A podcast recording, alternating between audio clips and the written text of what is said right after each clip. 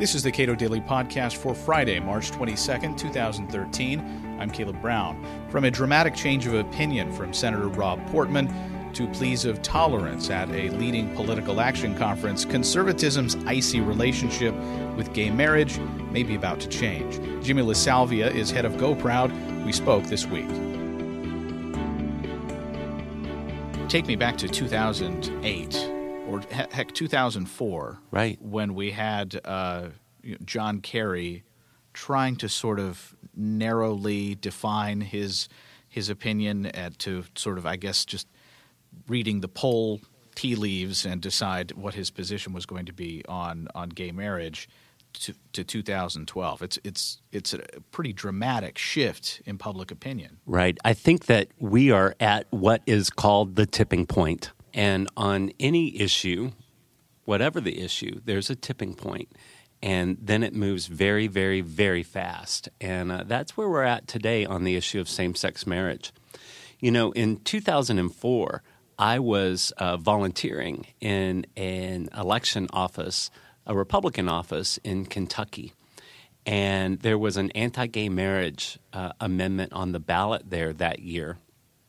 And um, uh, they were distributing uh, promotional materials for that marriage amendment, and uh, I, uh, I, I, I, went to the leader of the uh, office and I said to her, I said, why, why are you distributing this nonpartisan ballot measure materials and not just Republican Party?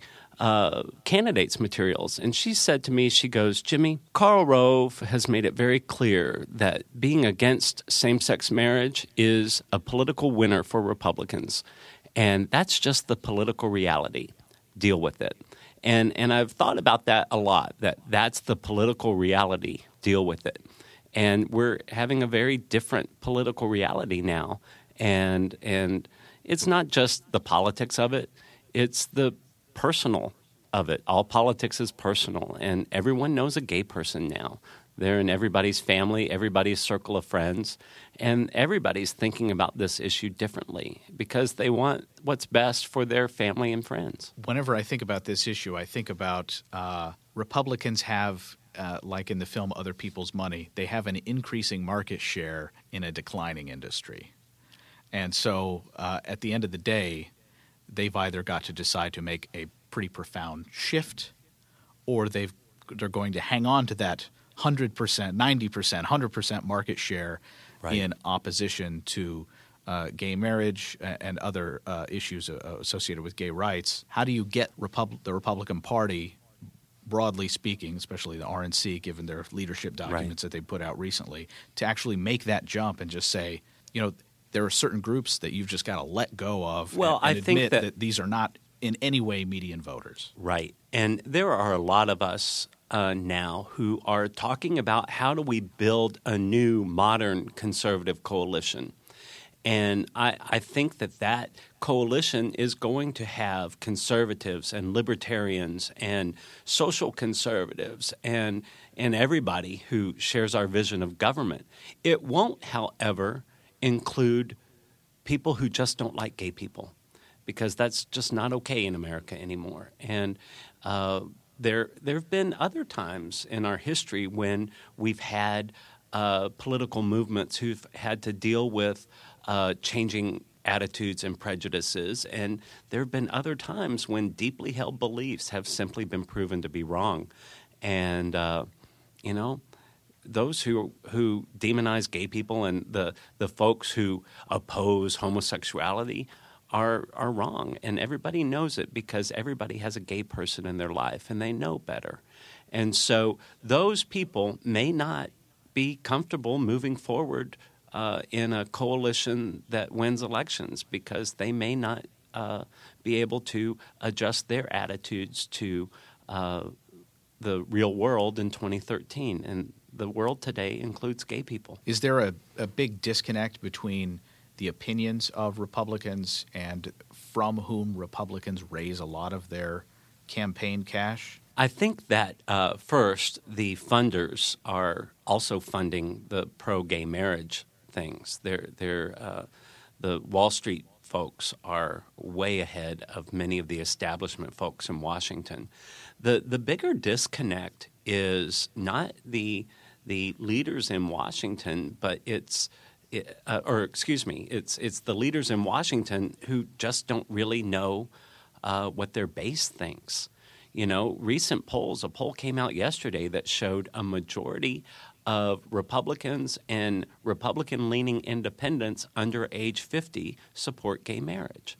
And, and the disconnect is between the establishment leaders in Washington and the American people, and in fact, their base. Um, I, I think that many of them don't care one way or another.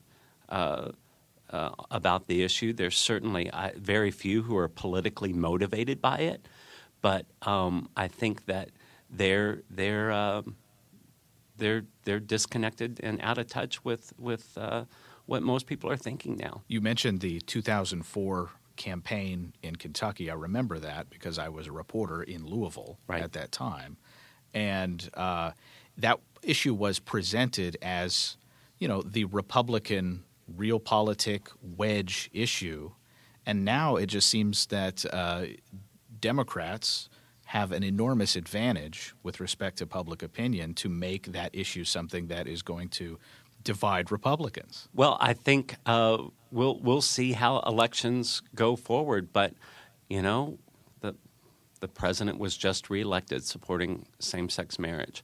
And so we know how the electorate feels about that issue.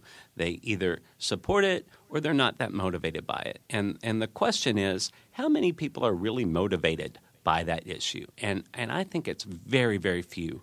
And um, I think that a lot of people who oppose same sex marriage are going to do like I did in 2004 and say, This is the political reality. I'm going to have to deal with it and I have nowhere else to go because I don't agree with Democrats on anything else. I certainly hope that more uh, Republican politicians come out and oppose uh, the Defense of Marriage Act and support its repeal um, because that directly, in my opinion, violates the 10th Amendment.